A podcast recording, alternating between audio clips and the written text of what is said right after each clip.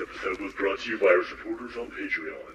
Dave, Greg Bench, Ryan, Dan, Ian Urza, Kevin, James, Ashley, Gregor Morrison Earl, Raul, Joel, Greg Russell, Brian, Stefan, Amy, Ian West, and Dre. Stick around for an extended shout out at the end. Now on to the episode. Welcome to another episode of Father and Son Watch Horror Movies. I am your co host, the Father, aka Pastor Matt, and I am joined, as always, by my trusty sidekick, Jackson the Son, and I gotta say right off the top, the design of the stair people is so unrealistic. I haven't gone outside my dorm room or even seen sunlight in a few months, and I'm sure I'm covered in pale, peeling skin, and I feel compelled to flick flashlights on and off every now and then, but I've yet to cannibalize anyone. Yet. yet, yet. Yeah, yeah. Thanksgiving's coming, so you, you don't know. So, we are a spoiler podcast. We do spoil the movies we discuss, and today we are going back 30 years. Can't believe it's been that long. To a film by the late, great Wes Craven, The People Under the Stairs. In every neighborhood, there is one house that adults whisper about and children cross the street to avoid. Now, Wes Craven, creator of A Nightmare on Elm Street, takes you inside. Something's in there. We gotta get out of here, Leroy. All sorts of rumors about what goes on in that house. The police never took it serious. She's been feeding that thing between the walls again. Very, very tense about this. What goes on in this house is a sin. But what goes on under the stairs is a nightmare.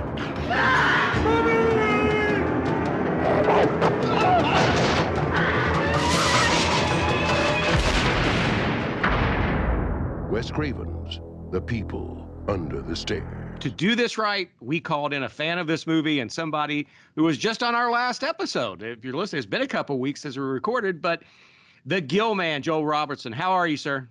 I am so happy to be here. I also think you guys are a couple of masochists to have me on twice in a row. or maybe you're sadists if you consider your audience has to sit through it. But other than that, I am super stoked to be here. Oh, no, no, not at all. So, The People Under the Stairs. The IMDb synopsis is interesting, as you would imagine. It reads Two adults and a juvenile break into a house occupied by a brother and sister. Well, they give away a twist there, and their stolen children. There they must fight for their lives. Yeah. Yeah. I mean, I guess Ballpark. they watched some of it. Yeah, Yeah. ballpark. Yeah. Yeah. Um, so Joel, you know, when we were going through what we were going to do for Thanksgiving, I, you know, I'm kind of fixated on doing kind of weird dysfunctional horror families. And so I knew this had an anniversary. It's its 30 year anniversary. And I know you love this movie, so we offered it up to you. But when did you first see it? Well, um, first of all, I would also like to say that I love that o- other than the Halloween Kills review, which was timely and on on the spot, the all the shows I've done with you guys, I think, have been on on some of my all time favorite horror films. So I really appreciate you giving me the opportunity to uh, discuss this one because it is up there for me, way up there. Um, I saw this, I believe it was opening weekend, 1991. My dad took me to see it. Wow. Yeah, and uh, my my, da- my dad my dad was cool. My dad had his moments. Did you So- did you rat did you rat him out for this? uh, for that particular one, oddly enough, no, I don't think I did. I think you know what it was. I think that was the year. If I, I'd have to do the math in my head because I think I was 15, 14, 15. So I think by that point, most of the ratting out came like when I was like, you know, 10, 11, 12, that, you know, that time frame. Once I Yeah. went through puberty, I was like, okay, if I'm going to be ratting them out, I'm going to be, that's going to be constant. So I wasn't going to do that to him. But uh, he took me to see this. To this day, I actually still have, because I ended up years and years later working at the same theater that I would attend a lot in my Mhm. teenage years. And I still have the Mylar. Do you remember the way we put the Mylars above the box? art? Wow. That was- Yeah. Yeah, I still have the one from when I saw this movie at the theater. Yep. Very, very happy about that. So uh, I saw it that weekend and I loved it then. I had to have seen it at least two or three times in the theater. That was in that time period where I was definitely going multiple times if I liked a movie. So uh, yeah, I love this movie. Wow. Well, Jackson, what about you? When did you first see it? This this was my first time all the way through. I mean, uh, this is Oh. yeah, and I can't believe I didn't see this movie sooner because like I, I see now after watching it that it's inspired a lot of the movies I like. I mean, we've we've talked about Don't Breathe and The Loved Ones on this podcast already, Mhm. and I was getting major flashbacks to that when I was watching this movie. I was like, hey, where they where they got it from? They all steal from Craven, don't they? It's so sad. uh, never got his due, but they all stole from him, didn't they? Um, so yeah, he he and Tobe Hooper. I think that. Yeah. um, didn't get didn't get what they deserved. I heard Joe Dante, um, who will be relevant here in a couple weeks, right, Jackson? Um, or next Yep. week, I guess. Um, Joe Dante say that both Wes Craven and Tobe Hooper were two of the nicest human beings he ever met. Tobe Hooper, of course, Texas Chainsaw Massacre, Poltergeist, you know, Salem's Lot. So two of the nicest guys he had ever met and never got their due. I think that's a- that's a fair statement, though. I think that's a fair statement. Yeah. Yeah, Craven not so, I feel I feel like Craven scream onward. I mean, obviously he was beloved in horror circles, but I feel like more mainstream wise, scream onward, he was a little bit higher up. Uh, I definitely feel like Hooper never got his due for sure. No, he never got the scripts he deserved. He never got the ch- after Poltergeist. Really, he never got the scripts he really deserved. I mean, yeah, he had that run with Canon, but Canon were they were run by you know nut jobs, um, and so yeah, he just never got it. And even Craven, he was such a nice guy that he didn't like to argue. He was conflict adverse, and so Bob Shaye pushed him around. The Weinstein's pushed him around you know, and it's like Robert Englund tells the story. It's like going to meet Wes Craven to read for Freddy Krueger for A Nightmare on Elm Street. He said, "This is guy made Last House on the Left." He thought he he said, "I thought I was going to walk in and see somebody like all decked out in leather."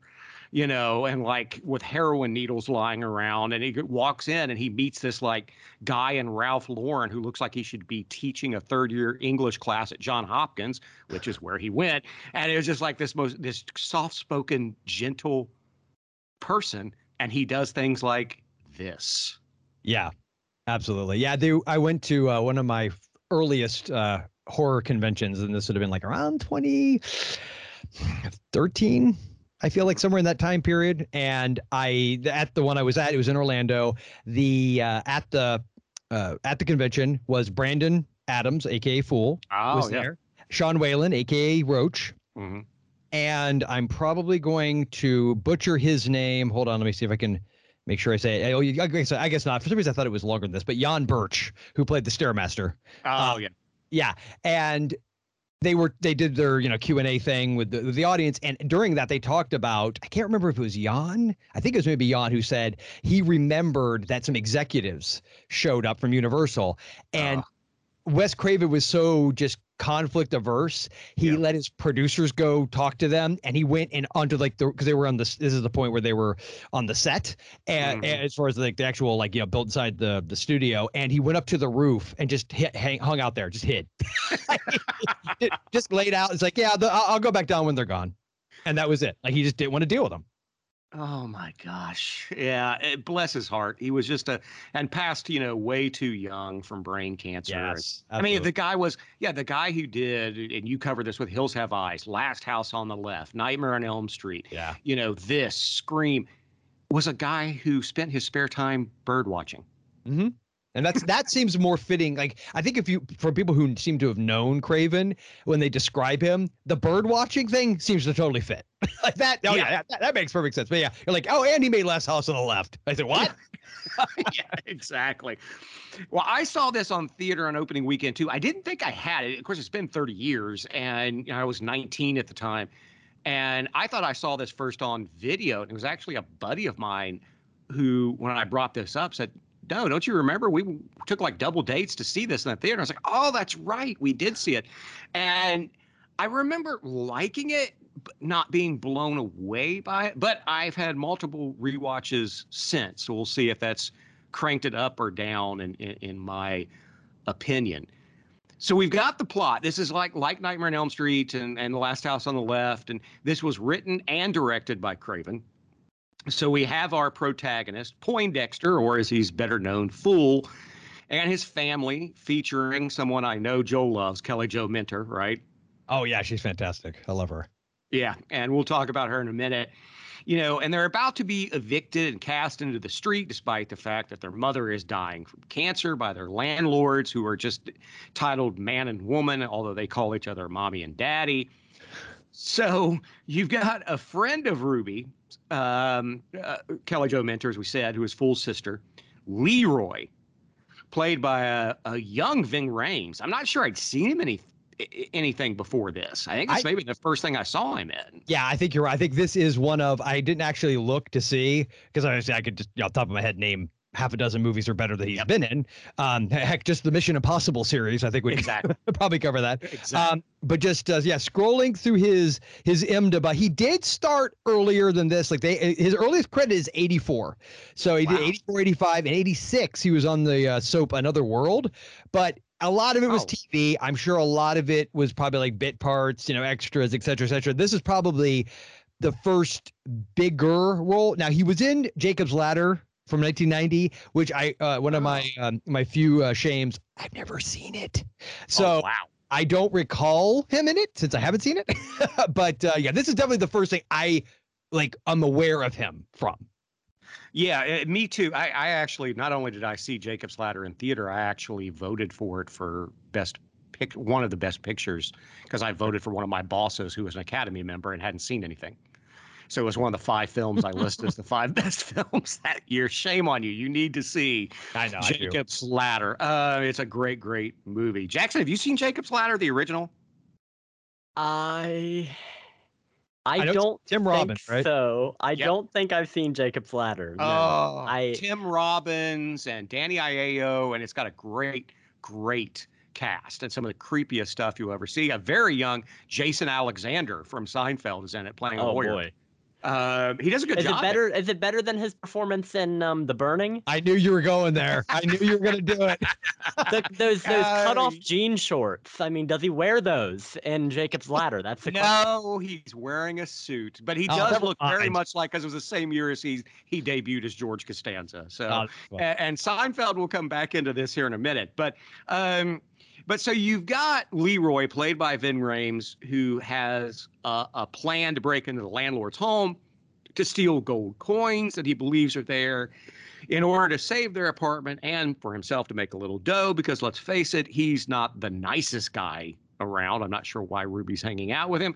Um, and they quickly discover that man and woman, or mommy or daddy, whatever you want to call them, have an unusual house filled with people they have collected, um, really. And we, you know, IMDb kind of spoiled the reveal that they're brother and sister, which is really creepy. But obviously, this is a film with a message. Um, and Joel, you're a person who has stated many times on Retro Movie Geek. Yep. That you don't like when people hammer home a political opinion, left, yep. right, or otherwise, yep. when they just yep but you love this film. So what was it about? I mean, you talk about the plot too, but you you obviously weren't taken aback by because this addresses racism and gentrification. Absolutely. And yes, it does.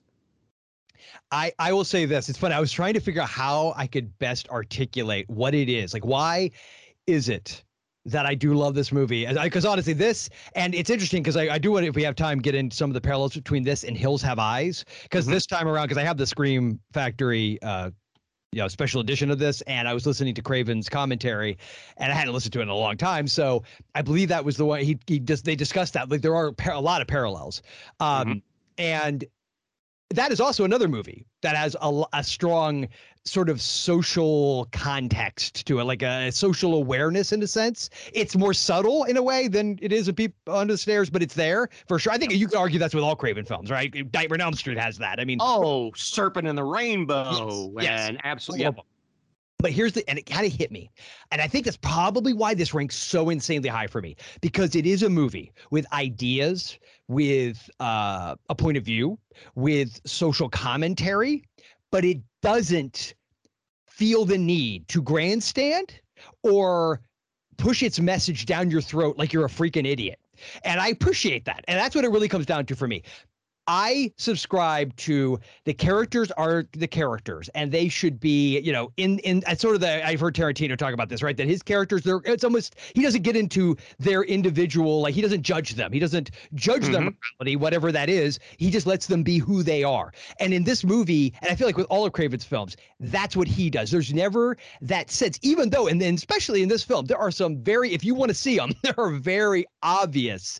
Obvious messages, uh, or I, I don't want to call it message because that's the problem, right? It's that message idea. I think commentary, um, uh, allusions to different. Right socioeconomic factors that were in in our society then that are in our society now in different ways and i think that's all very interesting it's like get out i think get out's another exceptional yes. example of this you can have a movie that's got very very strong uh, point of view and, and social commentary but it also stands on its own it's just a darn good story and that's what this yes. movie does for me. It is it's wacky. You got you know uh, you know a, a gimp guy running around with a shotgun trying to kill a little kid and you know a, a guy running through the walls. I mean there's everything about this movie.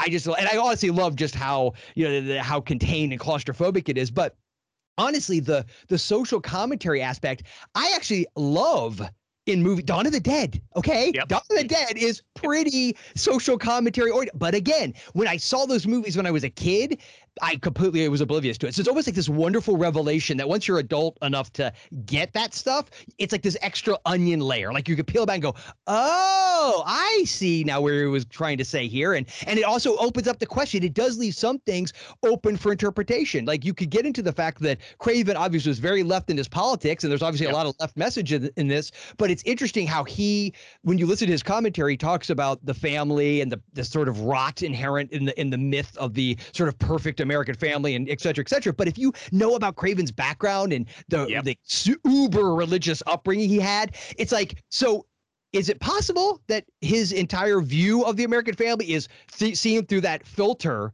that skewed, cracked lens that he grew up with? And of course it is. But that's what I mean. It's like it's all those potential discussions. Yes, it could be a more ma- you know macro view of the American family, but it could also really just be this is his subconscious's way of dealing with how jacked up his own childhood was. Oh yeah, yeah, he because not only was he not allowed to go to, you know, he wasn't allowed to even go to Disney movies growing up. That's how strict his Baptist family in Cleveland was. And yeah, he I, I definitely think he's kind of responding to that. And um but Jackson, what do you think? What do you think of the message? What do you think of the plot of People Under the Stairs? Well, I wasn't hit too hard over the head with it. I didn't think it was too um like abrasive or anything. And there's mm-hmm. lots of and and I think I think Joel touched on the fact that it's like I had some little gripes with the movie. I was like, there are little points that I started to write down in my notes, and then I just deleted them because it's just a fun movie and there's no point in like completely picking it apart like line by line and and just just totally dissecting it. I mean like there's there's lots of stupid i mean i i really didn't care for the the redhead kingpin and the fbi hip-hop track at the end you know? But but you know gotta do the right thing. But it's it's but it doesn't matter because it's it's a fun movie um, and uh, or you know I'm I'm you know I'll, I'll, give one more that that part where uh, Alice is in the house and she's trying to unlock the door she's at like the breaker trying to unlock the right. door and the breaker speaks and says, uh, override it. All doors are locked. And it's like, okay. And then she comes, then mom, mommy comes on and she's like, I locked the doors. And it's like, why do we need that twice?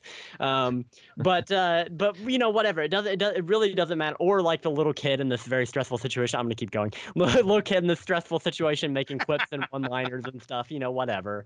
Um, you, you can make the same argument. I like the uh, uh, uh, I'm, I'm, I'm going, I'm, hold on. You will never, ever get to take away your father's one sick mother. your mother's one sick mother too. Oh, I love every time he says that. It makes me happy. Yeah, I love line. That's a fantastic line. I also love the uh, "How do you feel?" I feel like a million dollars line, uh, which is so silly, but it's just it's so fun, and I don't and I don't mind that it's it's obviously politically charged. I mean, it's it's but I mean so what? All the best horror movies are. I mean, you touched on Dawn of the Dead, which, by the way, I was watching. I don't know where else to throw this in, but I was watching Siskel and Ebert's review of this movie. Oh, And, we're going to um, talk about that. We're going to hold off on that for a minute, Okay. will you please? Because we are going to talk about because it's bizarre. I don't Yeah. know. I actually, I'm I'm excited because I have no, I've never watched Oh, the boy. review. This it probably would've- It would've made me mad. Strange. It It, probably- is strange. You'll be. Okay. a little- I think you'll be surprised by it, but you know, but yeah, I mean, there are things here and, and, there, and, and and Craven is kind of notorious for letting some things fall between the cracks because he always was obsessive about trying to stay on budget and you know and on schedule and all that other kind of stuff and not doing as few reshoots as possible because he didn't want to deal with the studio. We talked about that, right? He just didn't, you know, the guy's a the guy was a college professor. He doesn't want to, you know, deal with the Weinsteins or Universal Brass or, you know, or Sean Cunningham or whoever. He doesn't want to deal with it. And eh, so, yeah, there are some things here and there that maybe could have done with a rewrite or a reshoot. But, you know, still, I think it works. And I love the fact that, you know, and, and Joel, you brought up Get Out. Um, you know, I, I, I'm with you. I don't like a movie. I can't remember the name of the movie. There was one that somebody recommended on Twitter, and I watched it, and it was so heavy-handed and so preachy. It wasn't a horror movie, but I, it just irritated me. But like Get Out or even Us, and I have a theory of why Jordan Peele's Us wasn't as lauded by the press as Get Out, even though it it did get good reviews, was because Jordan Peele was taking a bit of a shot in that movie at what he calls limousine liberals. Yep. And Hollywood doesn't like that. It's like, well, we'll do Hands Across America and we'll walk away. And of Yeah, course, yeah. All, all the symbolic, all the symbolic gestures they'll do, but never actually. It's the whole NIMBY thing, right? Not in my backyard. I'll tell you how to live your life, but I won't actually do the things that would make it better for other people. Correct. Right. Yeah. And so he 100%. takes there's there's that there's that message in us. I mean, he's taken a clear shot at his fellow lefties and they didn't like it. Um, and that's why they didn't laud it as much in Hollywood. Um, but he still got the message across without beating it, you know, uh, you know, across your head. And I really I agree with you, Jackson. It's a fun movie. The message is there, but you get sucked in to the plot. Is that is that fair to what you were saying, Jackson, or am I taking it too far? Yeah, that's it. I mean, it's like no, even if you disagree with the message, which I don't think, I think everyone on a certain level can relate to the characters in this I movie. would hope so. yeah. Even if you disagree with the message, it's still really entertaining and horrifying. It's a horror. It, it did keep me on my toes. I mean, most movies from 1991, I'm going to be honest, early 90s, not the greatest time for uh, horror films. But this No, one, this one I- still works. Can I can I just go as an aside just for a second? What's so Sure. bizarre about that? Which yeah, a lot of the '90s sucked. It was a lot of direct-to-video crap. Um, but the the strange thing was, 1990 itself was such a strong year for horror films, and then there's this huge drop off. I mean, you had Arachnophobia, Jacob's Ladder. Tremors, a movie I know Joe loves. Tom Savini's remake of Night of the Living Dead was 1990. Yep, yep. Um, you had Henry Portrait of a Serial Killer getting wide release for the first time after making the you know circuit forever. You had Gremlins 2. You had, I mean, on and on and on and on. And on. Misery, for goodness sakes, all came out in 1990. You had a huge number of great horror movies in 1990 itself, and then all of a sudden it's like they just step off a cliff. And I, I don't know how that happened. But and I will sorry. say, oh, no, go, Go ahead. Sorry. No, I'll go, go ahead, please, because I, I interrupted Jackson. I was going to apologize to him. Go ahead, Joel. No, let, let Jackson say his point, and then I'll come back around. I agree. Uh,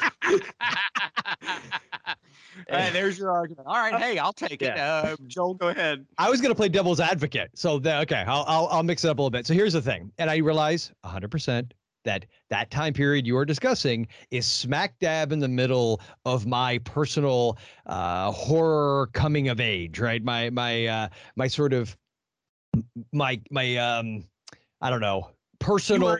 You had just basically become like what, 13, 14, 15, Yeah. around there. Yeah. I was, I was, yeah, 13 to 89, 14 to 90. Fit, you know, so, uh, so I'm in that early teenage years where I'm getting into Fango and I'm finding lots of stuff on video, right? And, you know, watching stuff on TV all the time. And, and with, so the movies that would come out, I would see them pretty much any horror movie opening weekend. Saw Dr. Giggles opening weekend, Leprechaun opening weekend, obviously Army of Darkness opening, so on and so forth.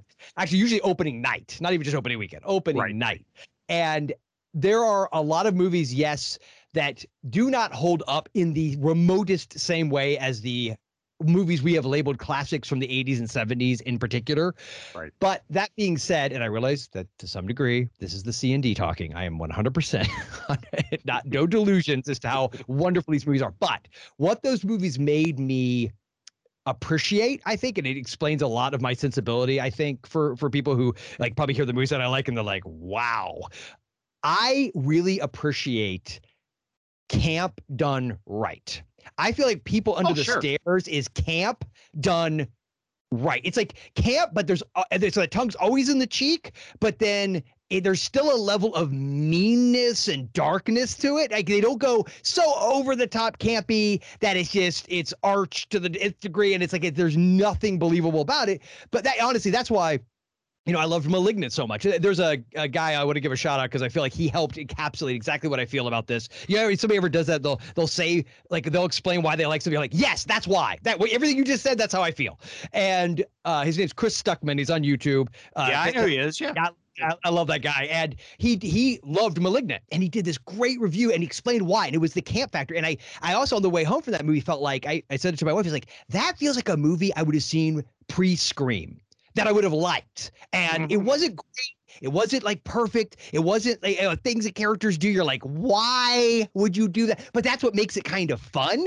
And so, like when people under the stairs, when I watch it, I I, I get that s- a similar vibe. It's this kind of like you know, this movie's going along at one angle, and then again, I always have to go back to dude runs out in a gimp costume and, and starts up the place. I mean, it's bonkers. It's like completely nuts, and it's and it never takes itself too serious, but yet there are still those moments. I, I call them the Craven darkness, like where you, you know they think of the end of Scream. S- This is a spoiler podcast, and at this point, if you've not seen Scream, Yep, why, why I don't even know why you would be listening And to we've horror already covered it, so go ahead. Yep. So The end of Scream, where the, the, the killers are there, and this the back and forth in the blood, it gets so dark. Like up to that point, it's a dark, you know, it's a it's a slasher film. Yep. But there's something about that last 20 minutes or so.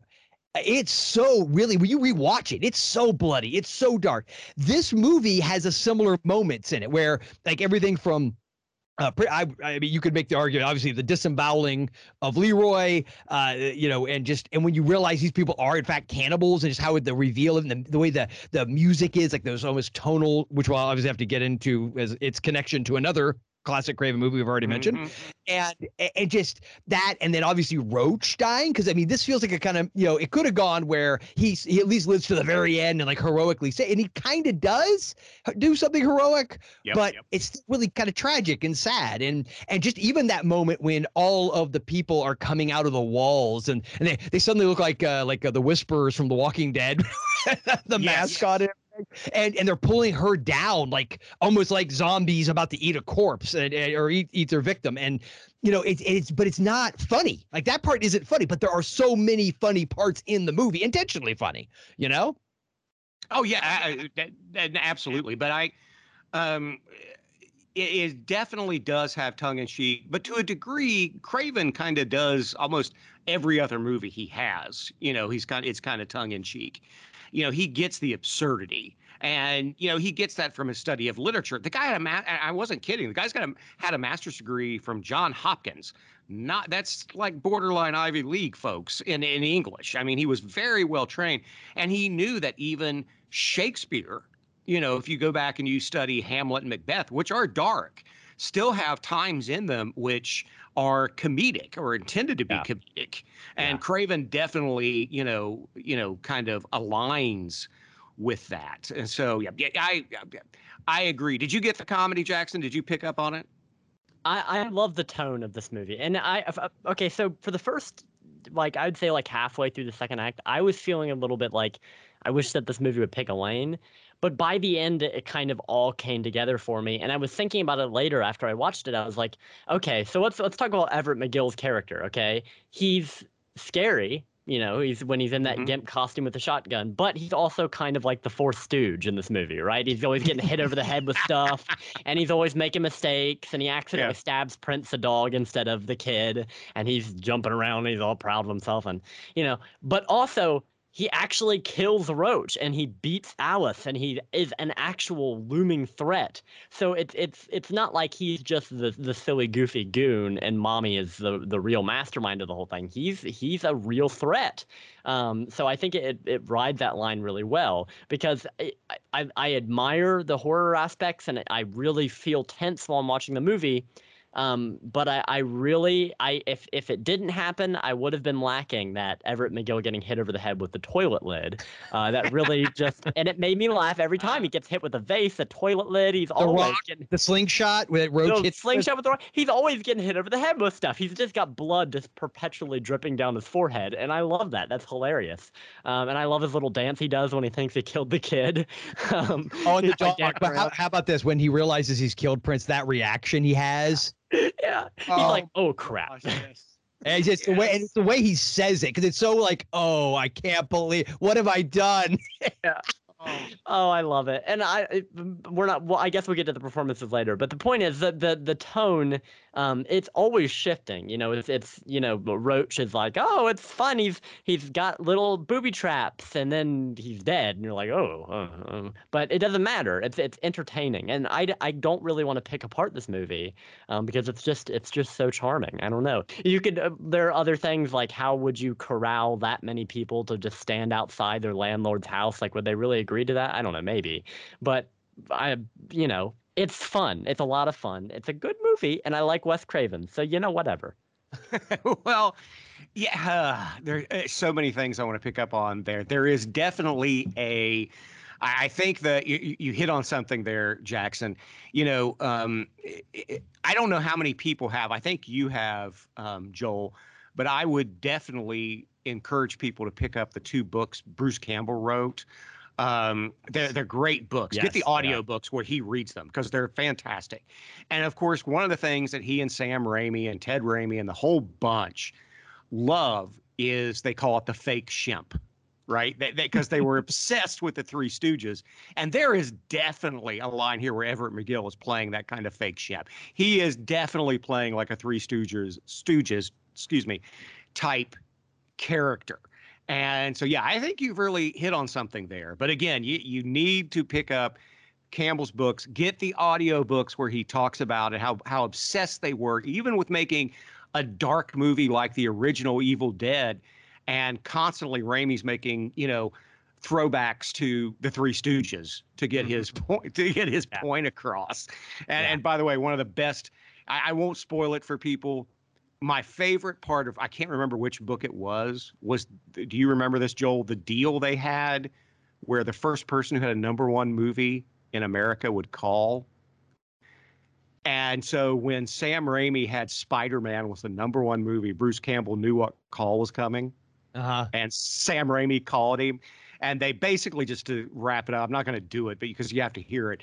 Basically, Bruce Campbell and I forget the producer's name. I know you know who it is. Have to grovel over the phone to Sam Raimi because he's number one. Was it Rob Tapert? Is that the Yes. Yeah, yeah. Yeah, Yeah. yeah. I I wonder if was that uh, if chins could kill. Yes, I think so. But it's just like, yeah, they have to. Yeah. They have. They had an a- agreement where the first person to have a number one movie Yeah, got to call, and the other two had to grovel That's at their hilarious. feet over the so- phone. that's so hilarious. it's fantastic. But yeah, yeah, there's Jackson. My but my whole point of that is, yeah, you you, I think you've nailed it on the head. He is definitely almost like a dark, twisted Three Stooges character. Well, and, and I also related to that character. I, I something again that jumped out at me in, at this point, point, probably because I, I watched the whole movie. I had my, uh, uh, my my wife is so awesome. Like she actually she's watched this movie multiple times with me, and she humors me because I think she likes this. She appreciates this movie, Mhm. but I don't think she remotely loves it like I love it. so Right. And uh, but I watched it with her just as a movie, and then you know watched the the Craven commentary, and he again talked a lot about, and again it's like you bring up the literature thing. This I think also is a, a, a distinction with a difference.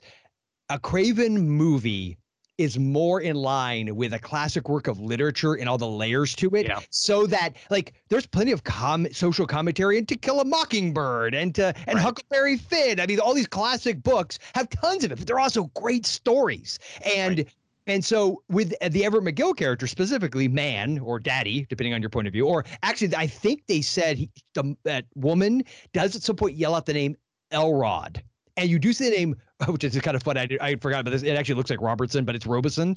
Um, so presumably his name might be Elrod Robeson, but I prefer just calling them, you know, Daddy or Man. And right. and so, but this idea of the the sort of family and the, them first off, everything about them is so tw- obviously twisted. Meaning, like, so they come from old money. This isn't like they were entrepreneurs who worked their way up and became wealthy and then went nuts. No, this is multi generational wealth. It's. I had a friend one time who said, when you think about like, and I think at the time some story was out about Paris Hilton or somebody like that, where you know Mhm. generations of trust fund, you know, grand great great grandkids of, of very wealthy one time entrepreneurial type people, and he said, think of it like like like almost like when you had a generational loss on VHS tapes when you make a copy of a copy of a copy of a copy. By the time you get down Right. to like third, fourth, or fifth generation of just trust fund money, like, Oh. there there's such a level of like just hedonism and depravity that can set in with people like Yes. this. It, it can. And so Yes. I feel like that's who these people are because if you think about it, their their marriage is obviously a sham because they're actually brother and sister. All of their kids are a sham because all of them are kidnap victims. Their religious views are a sham. They don't say a, you would know obviously way better than me. Did they say a single Bible verse correctly ever? No. No, no, no, no. Everything was twisted. Everything. Everything, was, yeah. It Even- was, you know, they deserve to go to hell, which is the exact opposite of the New Exactly. Testament. All that. Yeah.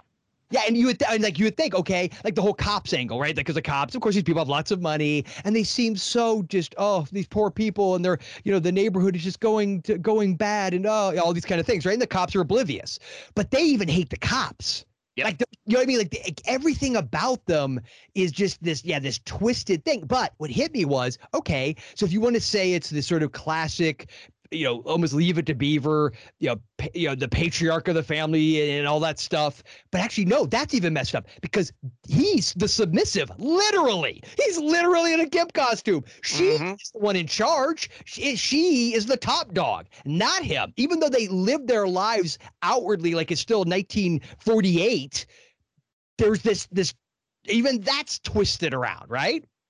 hmm Yeah, it's all it's all very sick, and you know you can kind of see where Craven was. Yeah, definitely going with that. With I agree with it. That you know the whole idea that you've inherited wealth, you haven't earned it. You know, and and and you've just you've kind of created your own little world, and you know that uh, morality is completely your own of your own making, and so forth. Yeah, it's. i i i- yeah, it's all definitely there, but it's also right. It's the sharp edges are blunted by the fact that they're over the top. Yes. And as Jackson said, he keeps getting knocked in the head constantly. constantly. Yeah, yeah, and it's it, the whole movie. The whole thing is like to your point. It can be. It's, it's all there, but it can also just be taken as this wonderfully twisted dark fairy tale. yeah, yeah. That's a good point. That's a good point. Jackson, what do you say? Well, I well, first of all, I'd never thought about it as a dark fairy tale. I guess I didn't have much time to think of it as a dark fairy tale I've just seen it for this episode. But um, I mean, it really. I mean, Alice is kind of like like kind of like Rapunzel, right? She's kind of the locked away by these people who have abducted her. Um, yeah, so that's that's an interesting way to think about it. And and yeah, I I also agree that that um uh that uh, it, it's it's really really interesting how I I thought about that too the tone shift you know with with uh, man and woman how when they're talking to the cops he's like uh, uh, man is like you know big man around the house what seems to be the problem here is there trouble around here then he gets inside and he's like oh I'm sorry mommy I I Yeah. messed up you know that, that's Yeah. so interesting to me and and and how they can switch between the two so quickly like the the child welfare people come over to investigate and he's you know all stoic and smoking his cigar and and talking about oh, the furniture pipe, in the not house just a cigar. oh it's a pipe. pipe that's right Yeah, he's, smoking, he's smoking a pipe and he's you know he's very And, stoic and she made and- cookies. I think she made cookies, right? Right cookies and coffee for the Yeah. for the people and he's real stoic. And then not five minutes later he's ah, ah, you know he's freaking out and and running around and that's so fantastic that that he's that that's that's fantastic. I love that so much and and yeah it definitely takes we were talking about the social commentary earlier um and, it definitely does take the like you said the sharp edges off the, the social commentary that they're so entertaining to watch that they're so like i mean if they were just carrie mom all the time like we do get that one scene and i love that scene uh, where the mom is is taking alice and she's got blood on her dress and she's taking her and throws her into the scalding bathtub yeah. um, and that's just horrifying and it's very you know carrie but if they were just like that all the time, uh, I think it would just be really, really hard to watch. Yes. But the fact that they are kind of blundering, you know, and they and the way that they end up, it, it really does it really does keep you invested. Keep it keeps it from from being too much of a downer. Even though, really, I mean, if you if you really think about what life is like for poor Alice and all those people in the under the stairs, this is probably one of the biggest downer movies of the '90s. it's terrible, but uh, but yeah, I, I love the tone. I love the way it's handled. Well, let's. Yeah, I agree. Let, us talk about the cast. We've got Brandon um, Quintin Adams as Fool, you know, who had quite a run in the '90s. Man, if you look at his IMDb, he was in yeah. The Sandlot. He was in The great Mighty ones. Ducks. Yeah, and you know, he left acting for a while. He's now returned. But I, you know, typically most child actors in horror movies, really, in my opinion, are not that good. Um, and this is going to be sacrilege for you, Joel. Hold, Do not say what I think you're about take to say. Take a breath. Matt. Um, the kids in Pet Sematary are terrible. Um, oh, but oh, oh, oh, I thought you. Well, I, oh, look, oh, def- in Gage's defense, the kid was like what, three, four? yeah, I'm talking more about especially the daughter. as, Yeah, no, and I, would, I, yeah. I, I, I agree. I agree with you that she definitely comes across as a character. I think you were going to say that you thought uh, uh, Brandon wasn't good. No, no, no, no, no, no, no, I'd no. fight you on that one. no, no, no, no. I, I think this is a contrast to what we usually see. Um, a very stark contrast. Yeah. Um, I mean, Gage is creepy when he goes full Gage. I, I just don't like the kids, and uh, frankly, I don't like anyone's performance in that except for Fred Gwynne, to be honest. But um, I think he's great at it. And it, it- but I I no, I think Brandon um, Quintin Adams in this is great. I Yeah. think surprisingly great for such a young actor because, as I said, typically in horror movies, kids don't do a very good job. But man, he nails it. Yeah, 100% agree with you. And I think what he does really well is, you know, he, for, you know, first off, you've got this kid, it's a kid, right? Your, your lead Yep. of your movie's a kid. He's supposed to be this uh, poor black kid who's from the projects. He's got this, you know, this life that is really rough. His mom is dying of a disease, you know, uh, the, the, his sister, you know, wants the best for him and, and she's trying to protect him, but she's got kids that she's dealing with. And he's got this opportunity from her boyfriend or a friend of. I think it, I guess they, they they insinuate their boyfriend or girlfriend, but I think he says I'm a friend of movies. Um, and the the best part about it is because there's this hesitation, right? He he you could tell that he gets the morality of okay, yes, these people may quote unquote deserve to be robbed, but Mhm. stealing is still wrong. And he Right. knows that there's a the, the kid has a, a code and a, and a morality to his character. So it, but it comes down to once he realizes, then you have to wait. So like you know, okay, yeah, stealing's wrong, stealing's wrong, up to the point where your family's starving to death and you got to steal a loaf of bread, and then Right. suddenly stealing ain't so wrong. So. Uh, you know that, but I, that's what I love. I love that it's that it's that gray. It's the it's not so clear cut. It's not so, you know, simple to to say, okay, well, you know, the the this kid, you know, knows he's doing something wrong and he, he should deal with the consequence. Well, no, I mean, you you feel for him through the whole movie, and when he's scared, you really believe he's scared, and you don't blame him for being scared. But he's tough Mhm. in just the right way. It never has that fake, almost like either like oh you like when a kid does that right. Like they're obviously terrified, but they put on the machismo. He's always scared, but you could tell he's still trying to just keep it together because this kid comes from a world where he has to. Like when he has to run up the stairs to get to his family, and like there's all the drug addicts and everybody's around, and you know the dogs are like fighting over something dead in the corner, and like he's like oh let me in, but Yeah. but you know, but he has to go through that every day of his life, and you believe it, and you care about him, and you want him to succeed. And when he comes back to that, I, I even try to figure out like why is that believable? Like this is like a a 13 year old kid going back to a house. I but he, but it's like he's a true. It goes back. This is why it's a fairy tale to me too. It is so encapsulates the hero's journey, right? I mean, Yeah. you got like you said, you compared the girl to uh, Rapunzel, and for God's sakes, her name is Alice. You know, and and he's called and he's fool, and it's there's treasure in this house that seems to be run by you know this this witch and her little henchmen. You know what I mean? Like it's got Yeah. all those aspects to it, and just the whole movie. A- And he's funny, like the the the moments where he needs to be humorous. And I still go back to that was one of the greatest lines in movie history. and it's the way he delivers it too. It's just the uh, Yeah. your, your your your mother's one sick mother too. It's like perfect. Yes, she is. And, and it's just I don't know everything about him. I love it. Absolutely love it. I agree. You can see why he had such a great career in the '90s, such a run, and so many, you know, hit movies or cult yeah. classics and so forth. But Jackson, what did you think? I, I loved his performance in this movie, and this is this is definitely one of the best kid acting uh, performances I've seen.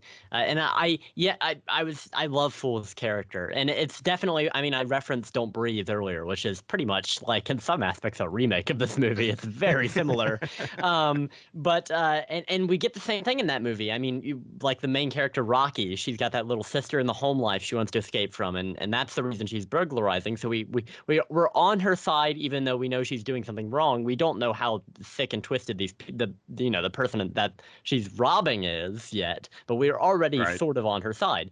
Um, and and we get the same thing with Fool. You know, he might be breaking into a house, but his mom's got cancer, and and it's operable. It's an operable tumor, but they just don't have the money to pay for the operation. Right. So, um, so, so we're already on his side. Um, and I was, you know, when the movie started, I was sure that Ving Rhames was going to be with them for longer. I was like, no way, they're just going to let trust this kid to be the protagonist on his own with another kid in this house, and, and with two other kids, and one of them can't even talk. So it's like there's no possible way that they're just going to do this, and they do, and it works. It Yep. works really, really well. Um, so yeah, that was surprising to me. Just and yeah, I love his line delivery. It's it's so fantastic. He just sells everything, um, and uh, and we're with him the whole time. We're we're we're sympathizing with him. You know, whatever. This is a really weird situation. I can't even imagine myself in this situation. But somehow I'm thinking in my head, like in that scene where uh, where they're in the hallway. You know, ju- after they they're just really starting to figure out what's going on, uh, and Ving Rhames is still alive at that point, and Daddy comes in with a laser pointer gun. You know, he's got the, Yep. the laser sight on it in the hallway, and I'm thinking in my head, I start like hyperventilating a little bit. I'm like, oh my gosh, it's such a weird situation, but I'm I'm I'm right there with him.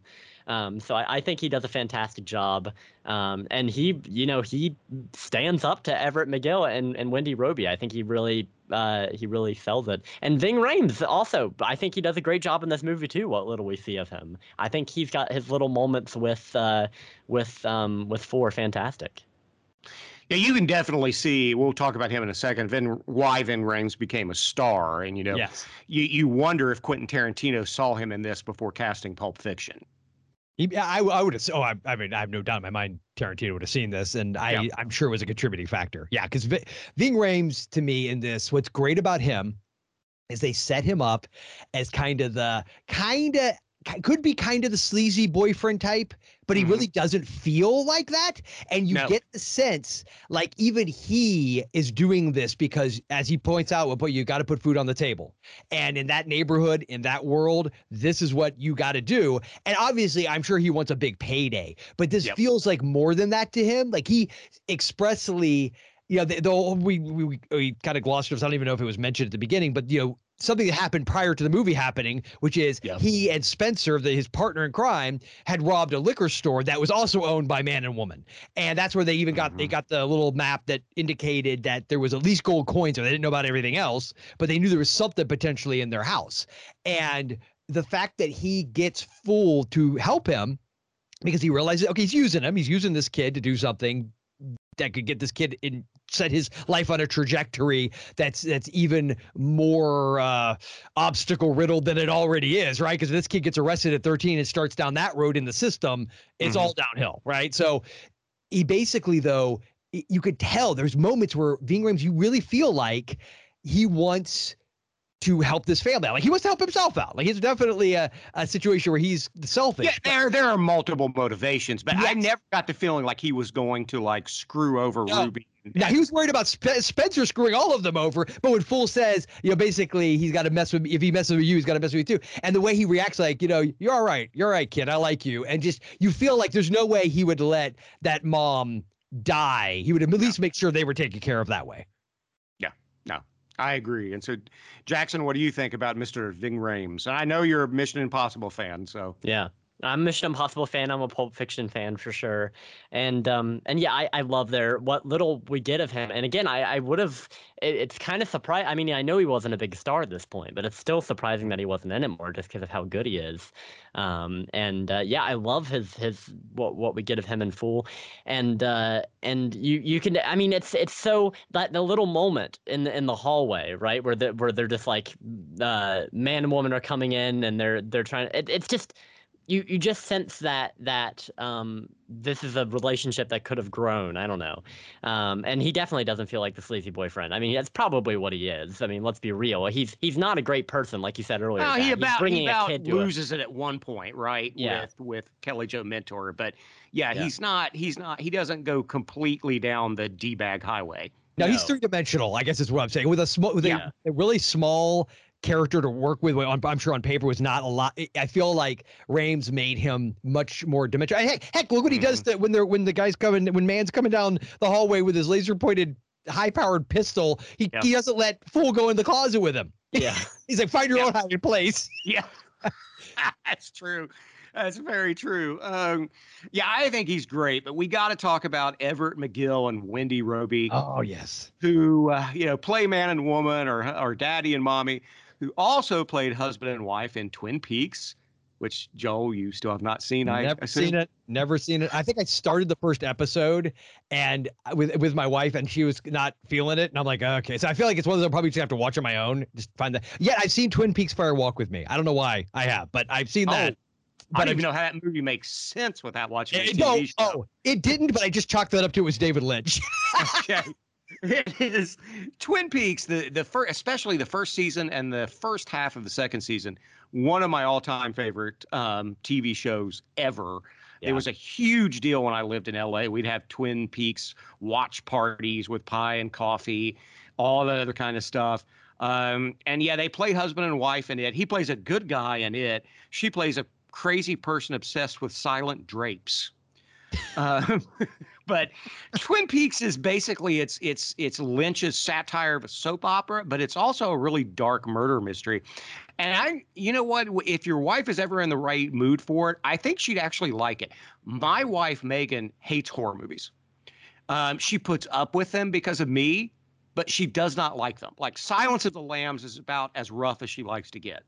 She loved Twin Peaks Okay. absolutely loved it. Yeah. And so you may want to give it another shot. but yeah, I, I yeah, will. I will. I will put. I will push it because Heather loves a lot of horror too, so she'll watch it. Okay. Um, I, I think it's just, and who knows? Yeah, it's like time. It's hey, we heck, it took us forever to get back to Breaking Bad because we like watched the first episode, and just at that point in our lives, she's like, yeah, I don't know if I want to sit through this, and then we went back and watched it. It's like literally the one of the greatest shows I've ever seen in my life. So yeah. And Yeah. Twin Peaks is it does. Now in the second season, David Lynch basically kind of checked out. So it kind of starts to go downhill. But but it's but if you watch that show, I will tell you this as somebody who's met David Lynch, Kyle MacLachlan's character, Agent Dale Cooper, is David Lynch. okay, Want to know what David Lynch is like? okay. It's, it's Agent Dale Cooper from Twin Peaks. That's funny. But um, Jackson, have you seen Twin Peaks? Yeah. Oh, yeah. I'm, I'm a huge Twin Peaks fan, and I gotta say, really quick, I think that your introduction to Twin Peaks being Fire Walk with Me, which uh, was a major disservice, because that movie is like trippy and weird, and Twin Peaks is that a little bit, but I think for the most part, it's, it's David Lynch's like most grounded human, maybe other than the straight story. It's it's Yeah. very very Yeah. human. Uh, and there's lots of mysteries, but on a moment to moment basis, it's it's easy to follow what's going on. And well, there's there's comedy and yeah. Yeah, the good news is I literally haven't seen that movie since I think it was first released on video. So it I remember virtually nothing about it. Other than I I, Okay, I. I ultimately know who the killer is. So from that perspective, I guess it's spoiled for me. But yeah, it, it's yeah, I remember nothing about the movie. Well, and also don't share this with with your wife. And I'm trying to whisper because my wife's upstairs. But it also stars co-stars Sherilyn Fenn and Mädchen Amick. So there's Ah, gotcha. Say no more. So yeah. it's you know it's not hard to watch. I'm just Gotcha. saying. I'm tracking. I gotcha. Yeah. Well, I do want to mention with Wendy Robie. So like I again, well, listen, they actually have a special. Uh, there's like three or four different um, little short behind the scene type. You know, they do all the on the Scream Factory. They always have Yeah. like those little talking head type things, and they have one with her called House Mother, which I thought was appropriate. And first time, I didn't realize this was her first feature like film. Like she had done Twin Peaks, and she was a she was a stage actor, but she was or actress. She was not a you know done any film. I thought she had done other movies. I don't know why I thought that, but obviously I was mistaken. That scene you mentioned earlier. Mhm. About the uh, when she's in the bath, when she takes Alice and throws her in the bathtub, and it's looks like she's scrubbing her with a wire brush. She talked about that. That was the first scene they did together. Oh wow. so Wow. they had to get to this like just crazy, just over the top manic place. And they she goes, Yeah, we worked out. Like I told her, okay, because it was like a real wire brush apparently. She's like, so I told her if we could stretch your dress out, I could really look like I'm going at it, but I'm actually not gonna be hitting you. Um and, and so she explained how they did the whole thing. Wow. But uh but yeah, I thought her performance in this is so um, I mean, as wonderful as Everett McGill is, and he is. I love that guy. Yep. But Wendy Robie to me, because and here's the key. She plays this uh, Jackson. I believe you you alluded to Carrie's mom, the Piper Laurie uh, Yep. character. Like they, she she is on some level like that, more in control, I think, even than she seemed to be in Carrie. But when she loses it, like there is this sadness to her and this awareness of it all falling apart and fear. So you get like how much of everything is a front and she knows it's a front. And she she feels like the kind of person that is like 99% of her life just dealing with imposter syndrome and has to put like such a front that she's got it all together. But the second things start to go sideways for her, she can't handle it. It's just all over. She just breaks down. Oh yeah, I, I think she's amazing in this. And it, yeah, it's incredible her backstory because she was like, like you said, she was doing local theater in Washington State when she tried out for Twin Peaks and was cast by David Lynch and Mark Frost. And then Wes Craven becomes a fan of Twin Peaks, and next thing you know, she's in her first feature movie and is on record as saying this is the most fun she's ever had Yeah. doing anything. Everett McGill was a musician turned actor who many will remember from if you if you don't know who we're talking about um, he was in heartbreak ridge he was the you know opposite kind of bad guy in heartbreak ridge from clint eastwood he was in under siege 2 i don't know if you saw that joel under siege 2 Uh, I, I- years Seagal. ago. Years ago, yes. Yeah, he's the bad guy in that. Um, but he did a lot of stuff with David Lynch. I love him. I love him here. I love them both in this and in Twin Peaks. Jackson, what did you think about Everett McGill and Wendy Robie as mommy and daddy?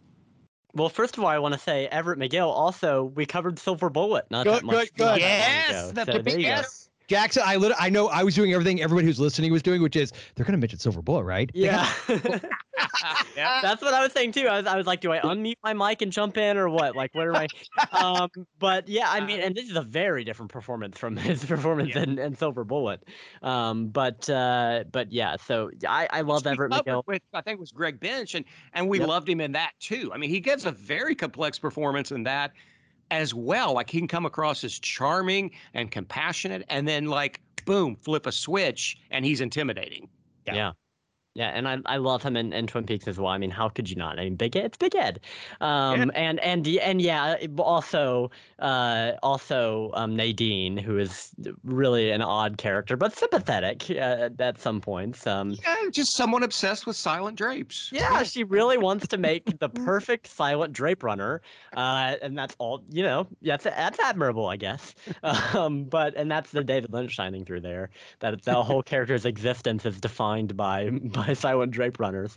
But um, but yeah, so I, I love them both in this. Um, this this movie. I think they're fantastic. And and the fact that they worked together before probably helped uh, i'd imagine like and and I, I know that this was um this was her first movie um but um but it probably wasn't that far off. You know working with craven working with david lynch i'd, I'd say that there's some there's there's some you know uh carryover you some experience you can take over um but i think they do a fantastic job like i said great great screen villains i think that um that uh woman is a little bit more complex um, as a character. I mean, obviously Everett McGill is really interesting, but uh, like especially at the end, and Joel was talking about this, and when we start to see the crack show, you know, we've seen her be able to charm the the child safety people and the and the police. We've seen how good she is, but you know, at the end when uh when uh fool's sister comes to the door you know and, and, she's just covered in soot and blood and and and you see see the crack show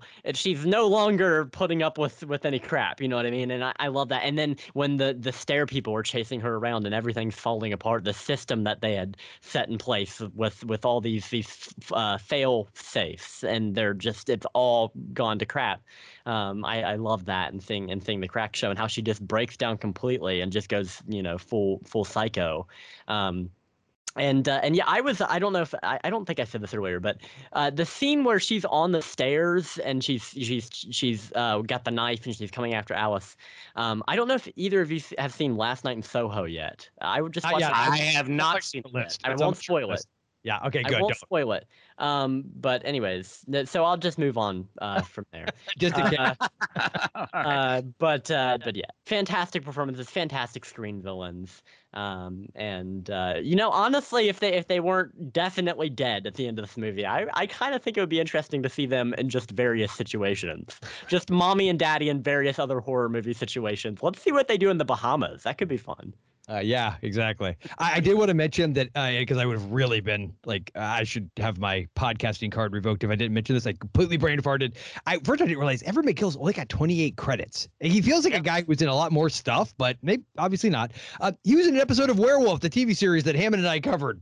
I, I, I oh, like, I, oh my gosh, I'd forgotten about that. Yeah, Blood on the Tracks, and I think it was the first season, and he played a boxer.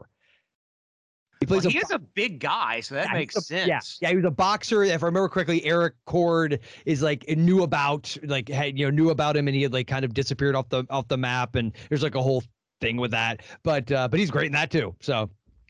Uh, uh, he's great, but he is primarily, from what I've read and seen. I mean, he's primarily a musician and a theater actor. I mean, that's oh. what he loves to do. That's cool. And you know, he's, he kind of takes the Tony Todd approach. Tony Todd I heard an interview say, you know, movies buy the house, TVs decorate the house, but theater's what keeps you an actor.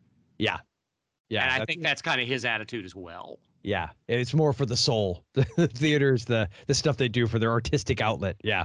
Exactly. So we have AJ Langer, if I'm pronouncing her name correct, as Alice, who, yes. by the way, Jackson was just born up the road from here in Columbus, Ohio.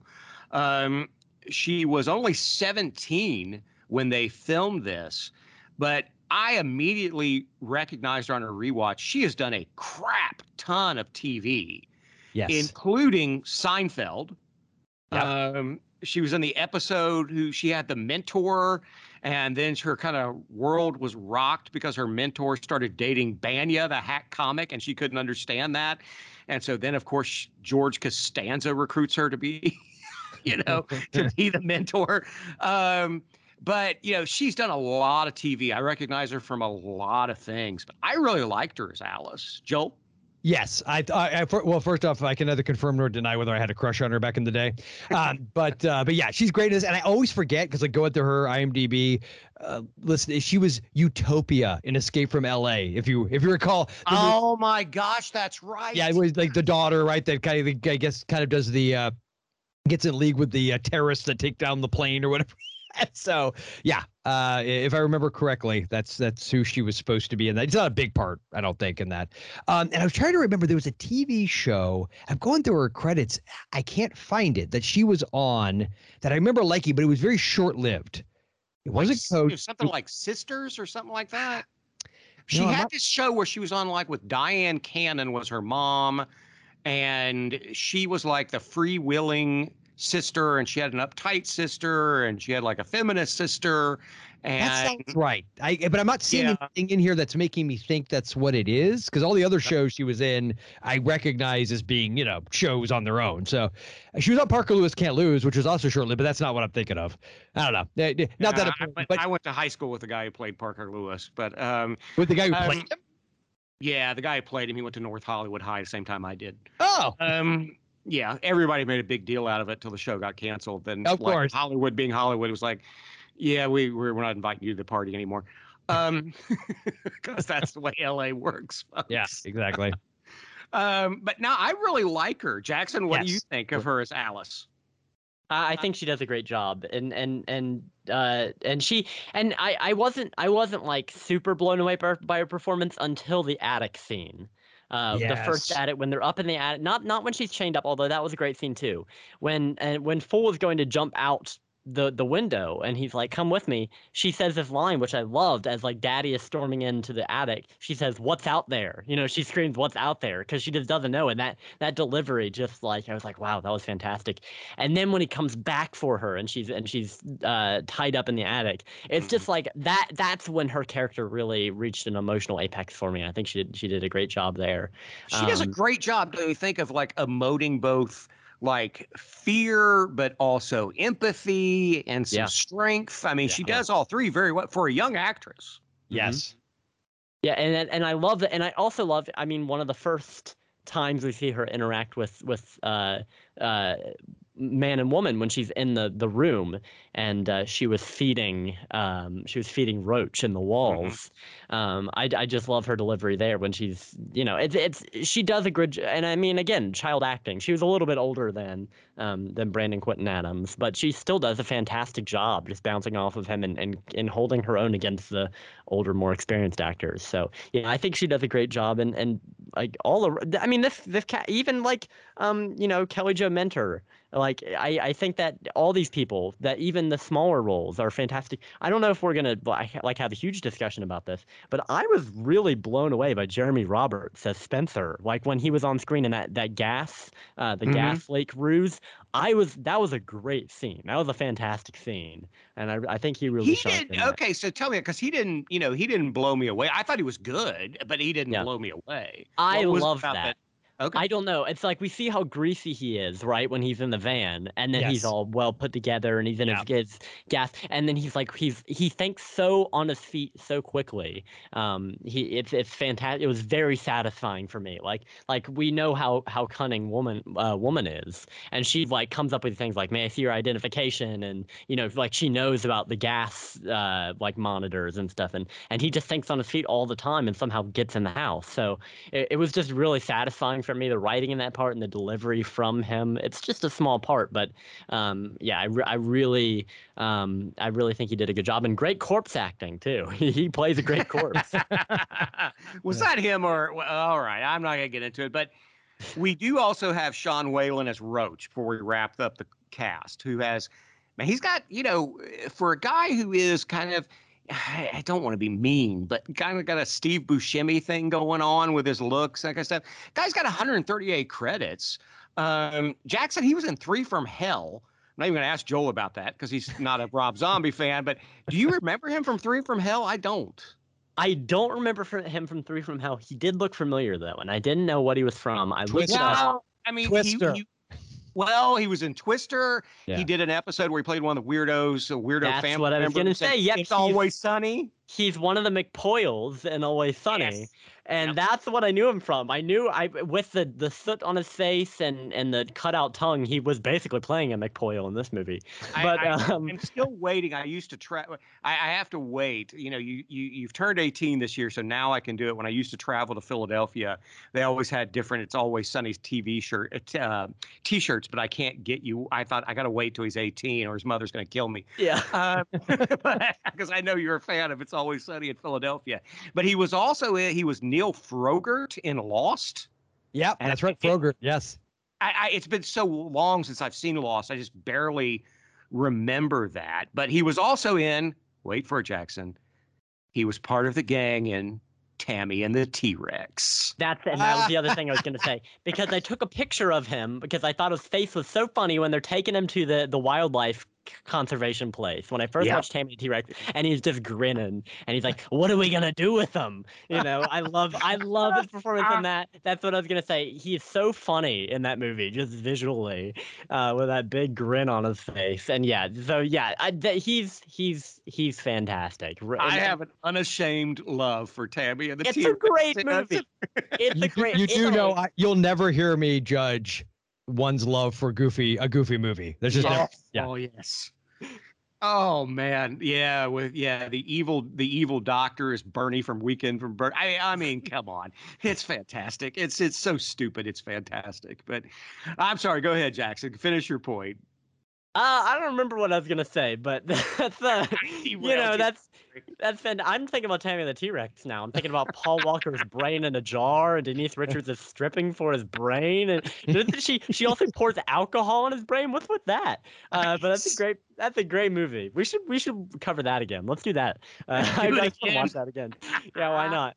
But well, uh, I, I just think overall it's a great cast. Can we all agree on that? Yes. Oh yeah, and you did mention briefly Kelly Jo Mintner uh, yes. when we were yeah, and you know, or Minter. I said I said Mintner, Minter, and yeah, she was not only was she in obviously this movie and in Nightmare on Elm Street Five. I feel like those are the the, the bigger horror films, but she was in Popcorn, which I'm a massive yeah. fan of, and I will not apologize for it.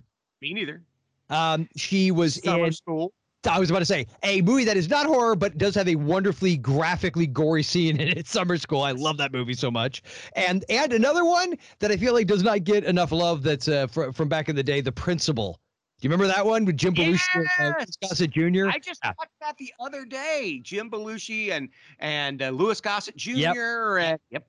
Yeah, absolutely. That, I, I, love that movie, and uh, you know, it's Dawn Chong, who I had a crush on back in the. 80s. Oh yeah, yeah, she, yeah, she's great in that as well. So you know, it's funny because in this movie, we ever obviously really gone into like the fact that the, the racism and stuff because like so many other things in this movie, like whether it's the the sort of uh, issues of you know wealth disparity and and the fact that you know they, they essentially this movie is all is like a big you know uh, festival of distribution of wealth if you're really down to it. Um but the the racial stuff in it as well it's obviously there but like so many other aspects of it there it's there but it never feels like a heavy handed thing. For instance I think it's man when talking about their store that got broken into, he drops the N bomb and that's like they, yes. I think the only time that they say it, they refer to people being dirty, and, and but they seem to have this elitist attitude about everybody. Even though when you really get right down to it, their house kind of seems grimy and gross in so many areas too. Again, it's all mm-hmm. that front,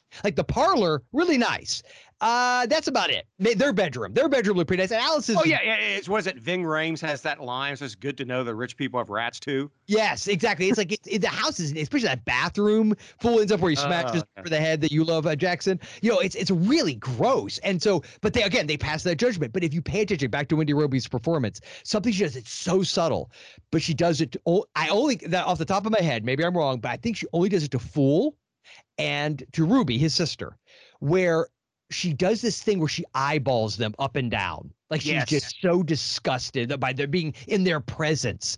And it's very subtle. Like it's very quick. If you have to really be watching her eyes and you can't blink. But she just does this thing where she just like looks them from foot to, to top of the head a couple times. Just and it's like it's so just feels demeaning. I don't I, the only way I can put it is just the way she does it. It feels so judgmental, so demeaning. And it's very subtle, but it's it's it's really good because it encapsulates her her attitude towards these characters. So it's like it's not bad, just bad enough, right? That they they're obviously coming from extreme poverty that they're just desperately dealing with the situation with their mom, and God only knows what's going to happen to them as a family if she dies. Uh, and then combining all of that with the fact that them being Black Americans in this home under these circumstances is like every aspect of that could have been very easily turned into a message sandwich. It could have just turned into right. You know, let's get on our soapbox, but but again, it's there. The layers are there. It's important to the story, but it never feels. And I also thought to some degree it's about almost like and, and, and hear me out when I say this, but it's like moral clarity. I feel mm. like Wes Craven, however you feel about his politics, you can't argue that he believes in what he believes in and there's a moral clarity to his take on these things. So you feel right. like when you it's like the whole idea like when you argue with somebody in good faith or you know and you know somebody are you, are you just trying to win points? Or you you actually believe the things you're saying? Or are you just saying these things to win points? You know that kind of thing? Whereas somebody like craven no i i believe he 100% believed in what he believed in and there's no, this, absolutely. and there's a there's a moral clarity to it. Whereas uh, uh, hypothetically a movie Black Christmas 2019 I'm looking at you where you feel like you feel like somebody is just trying to either win points or they're just trying to make a point to to the detriment of everything else in the movie. And it's like and it, you feel I, I don't know how to explain it other than you just feel it. So, uh, I, not to go like completely on a rant about all that again, but the point. No, no, I, I, I agree with you, and, and we brought it up earlier. I, I, I, there's a reason why I think that, for example, Jordan Peele loves this movie. Because I think it does a very good job. It's earnest, and it's not. Look, it's not lost on me. You know, I, I thought about this. I, you know, you know, Jackson and I wanted to invite you on this because we know how much you love this movie, and we always want to have somebody do that um, which makes me wonder why Ashley, barely Ashley, wanted to be on the Rob Zombie things. But anyway, it um, I, isn't she great though? Um, she's fantastic. She's fantastic, but um, it's not lost on me that we're three like middle or upper class white dudes talking about this but at the same you know and, and i thought about this you know but but it's written by a wealthy white mm-hmm. dude um, and directed but uh, I still don't get it coming across as being patronizing or being preachy. And maybe that's also, you know, you talked about earlier, Joel, that uh, in one you can kind of see where Craven may be taking shots at his upbringing, at being kind of upset that he was raised in such a strict religious home. But at the same time, people with enough intellect and emotional intelligence can kind of take a step back where it's like, but I don't completely misunderstand it. I don't, I, you know, I, I don't necessarily see where no one can come from that you know uh, approach so that you don't come across as heavy-handed and you know because and I think Jordan Peele does that very well. Um, there are a couple other filmmakers that I think do that very well, but not many. Many of them, if they have a message in their movie, they just beat the crap out of you with it, and yes. it doesn't necessarily feel as earnest. Like, you know, my politics. You know, I'm not a Republican or a Democrat, but I, you know, and I disagree with Bill Maher more than I agree with him. But I appreciate when, like, Bill Maher says, "Oh, quit being a limousine liberal." Yeah. Like you know when he can when he has that oh come on you're virtue signaling you yeah. know you're you're doing all that kind of crap and uh, I you know I don't get that you know you can kind of look at this movie and go man Wes Craven has said this is a commentary on American society as a whole so greedy cannibalistic incestuous murdering S and M couple Yep. Well, dude, that's a fairly low view of American culture, you know. But, yeah, eh, but yeah, yeah, it, it is his view, you know. And I was like, my own view was pretty cynical. You know, I, I yep. tell people, I tell my church all the time, I'm not a glass half full or a glass half empty guy. I'm a there's a hole in the glass that has acid in it. We're all going to die. And even I'm not that cynical. You know, I, I describe optimists as people who don't understand the situation. Um, but I, I I do agree with you. I think it is and I think you said it. I think you nailed it. Earnest. I think he's coming from an honest place. Yes, and I think and you sense that. You sense that, and and your point, like politically, I'm I'm right there with you. Like I'm neither, and I kind of hate everybody. Yeah. Um, yeah. so I I uh I, and and it's also like I, I, this is the sad part to me is like I feel like on some level I don't I don't know because you know with the way things are today you know filmmakers and their bravery it's like are, are they going to be brave enough to be honest? Like like to your point about Peele and sort of some of the subtext in us if you want yeah. to look for being there like you know that to me takes more cojones to do in some cases yep. than going along with the company line because that's the other issue we can get go go down the road of like the corporatization of everything and blah blah blah. Mm-hmm. But the point is is that with Craven stuff I again I may not always agree with every little, which you shouldn't. It's called nuance. You should be able right. to hear different ideas. I always, I love things being challenged. Tell me why I'm wrong and like convince me. I have no problem right. with that whatsoever. And, and, I feel like that's that's something that with a lot of people is lost. so what I love about Craven though is there is that nuance there where I I may agree with like this element, but that element I'm like I don't know, but I right. feel it's there's still it's something interesting there, and it's and it goes back to the the good faith sort of the he has a clear view of of his way of seeing things and he is sharing that. And you never get that sense of the sort of i'm yeah i'm trying to win brownie points. I'm Right. trying to trying to pander. I'm trying to patronize. It doesn't ever to me. And yeah to your point you know i, I i'm a, a middle class white guy that at some point came from you know even lower. I, I despite Daryl's mockery of me, uh, my my dad's side of the family, literally growing up, my dad at one point, her family literally had a dirt floor. They were that poor. I mean, they were like. Yeah. Dirt poor, and so like I've seen that like in elements of my family, and so I, I think that's a, I think that's something that I feel like there's a lot of people today, especially, and I know I'm sounding like an old fart now, but where they seem to miss that that nuance of we're all human, like there really is only one Right. race, the human race, Right. and that there are things that if you really you don't even have to dig that deep to see how the commonalities that we share and those like there's things that fool as a young kid is experiencing coming from the world he's coming from that I've never I, of course not of course I have no but there's still a humanity there and there's still things within his experience that you can find a connection point with and that's really the best you can ask for No, I uh, well said. I absolutely agree. And so Jackson, there is a lot there, but um, Sure what is. what what say you? Well, I, I, I just want to sum it all up. I, I, I would say I agree that People Under the Stairs is so earnest in its its political beliefs and its messaging.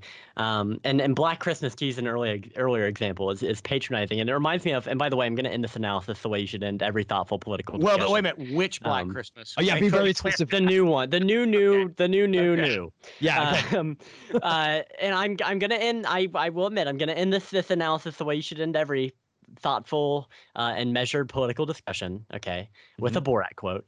Uh, it reminds it reminds me of that classic quote. What you're saying to us is demeaning, Borat. Do you know what that word means? So um, anyway, that's Black Christmas 2019. Um, Yeah. Yeah, I also heard somebody say Black Christmas 2019. It feels like it was written by somebody who gets like all of their political ideas from Twitter. Like that's what it is. It's like, like, you, there- everything's 140 characters. There's nothing, no substance, nothing deep. It's just There's a, there's a comedian I follow on on Twitter, and he's he's very conservative. I disagree with him often. You know, he's an anti-vaxxer, but he's still funny. Yeah. And he, he made a comment once, like during the last presidential election, which, you know, of course, we vote on Tuesday. He said, if you get your political opinions from Twitter, don't forget to vote on Wednesday. that's funny. That's a good joke. That's a Yeah, funny joke. Exactly. Yeah. Exactly.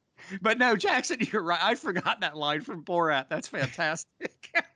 Do you know what that? you know what the meaning is? what that word means? Oh, the, the, oh, guys. So, yeah, it shocks me to look at the reviews. It has about 68% on Rotten Tomatoes, which is not bad for a 1991. Oh wait, what? But, but that's not bad for a 1991 horror film. That's fair enough. But this movie deserves better. I, I, I agree, but Roger Ebert gave this a mixed review and a thumbs down, but Gene Siskel, Really? Gene Siskel gave it a thumbs up. I'm gonna. Are you ready for my hot take? My controversial hot take for the episode. Nothing else. I've said. Nothing else I've said. Which, by the way, if you've hated everything I've said, go ahead and rail against me on social media. I don't care because I'm not on it. Um, the uh, the the I honestly think the more time passes, I I prefer Siskel. I, I'm serious because it's like Ebert Wow. drives me crazy because on one hand he plays low like oh I'm a horror fan yeah are you though because he you know what I mean like it's like are you are you really Yeah, but Siskel never claimed to be. You're right. I mean, he Yeah. he never claimed to be. And yeah, I remember being. This will date me. I was 11 years old, and I used to watch. One of the reasons I watched Siskel and Ebert when I was a kid was because I wanted to see clips and stuff, and then talk about the movies I knew I wasn't allowed to see. yeah So right, so in 1983, I'm watching Siskel and Ebert, and they're reviewing Psycho 2. And I wanted to see Psycho 2 so badly, but I was 11 years old, and my uh-huh. parents would not let me see an R-rated movie when I was 11 years old. For some reason, I turned 13. They didn't care. I don't know what happened there, but and they they're reviewing Psycho 2, and Roger Ebert says it's very well written, be- better than it deserves to be. It's very well directed. You know, the the actors are great. You know, da da da da da. But we don't need a Psycho sequel, so thumbs down. Yeah. You know what? By the way, what the hell does that mean? Better than it deserves to be. Based on what? What you think? I guess he's just saying, you know, how can you do a good sequel to a classic, like doing Casablanca? You, you know how you do it? You ready for this, Matt? You know how you do it? Um, uh, Psycho 2. That's how you do it. Well, you're you got a point. Yeah, because Psycho 2 is a good movie. Yeah, it's a- and it's a very good movie actually. And I yeah, I agree with you. But um uh you know, Jackson, I know you didn't grow up with Siskel and Ebert, but does that shock you that Siskel liked this and Ebert didn't? It it did shock me, and I watched that earlier. Um, and I, I had that written in my notes. It was so funny. Yeah. I have a I have a loose quote. It's more of a paraphrase because I was kind of like typing and listening. Um, but but a, a loose quote, a paraphrase, I'll say from from Roger Ebert when he's talking about people under the stairs. This is how he introduces the movie.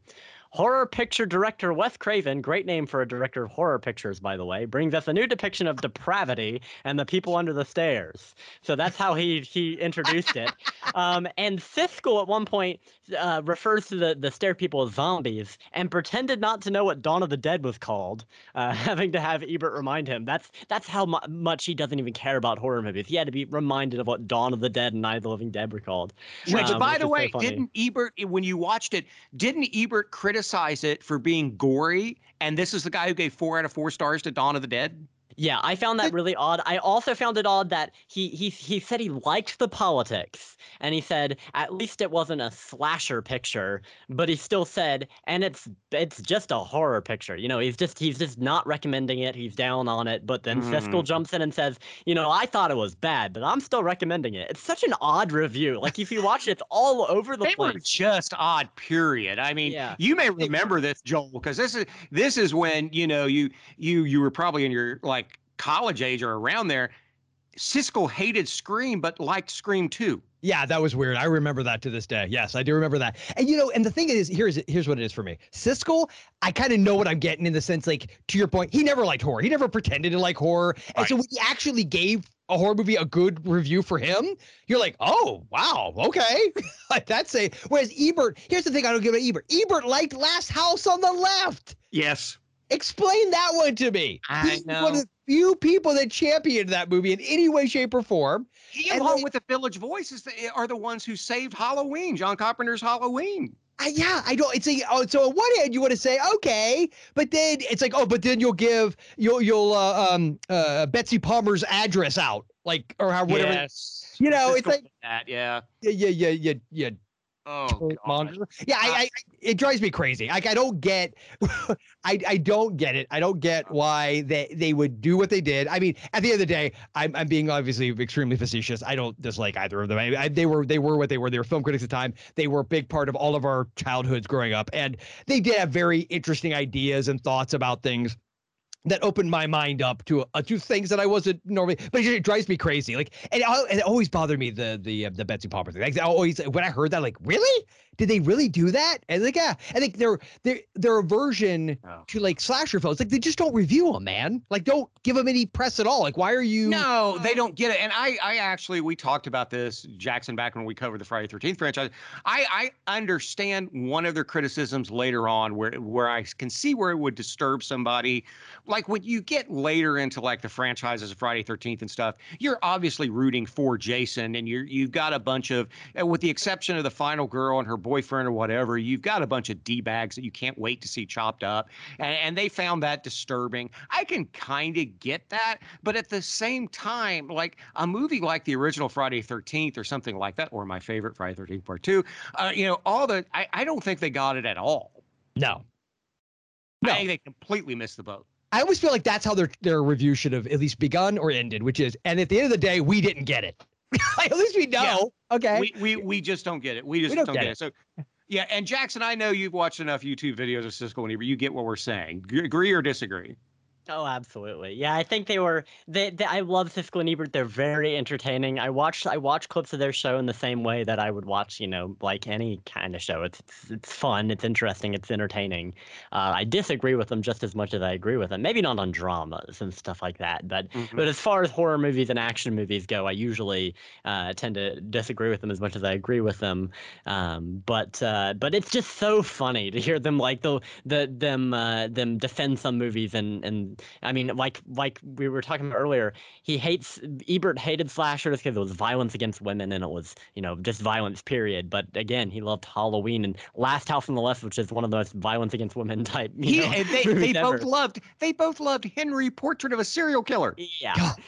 And I agree with them. It's a great movie, but why? What what's your standard here? But anyways, yeah, I, I loved it. I loved watching the review of People Under Stairs. It was so funny having just watched the movie and then watching them review it and the clips they show from it to try to fit their agenda. It's just so funny. um, but uh, but yeah, so I I it's it's always fun. Like if you watch a movie just give it a quick Google search, see if uh, if Ebert and Siskel reviewed it, um, because it, will be a fun time for you. But uh, definitely disagree with them a lot on on certain things. But still, you know, R.I.P. to the both of them, and um, yes. it, and uh, I do miss that kind of show. I wish there still was one that was out there. But look, eh, this was a box office success. I mean, it was made for six million. It made over thirty million. Typically, the rule in Hollywood back when you actually had to buy advertising on network television was that if it, you know, if you can triple your budget, you're going to make money.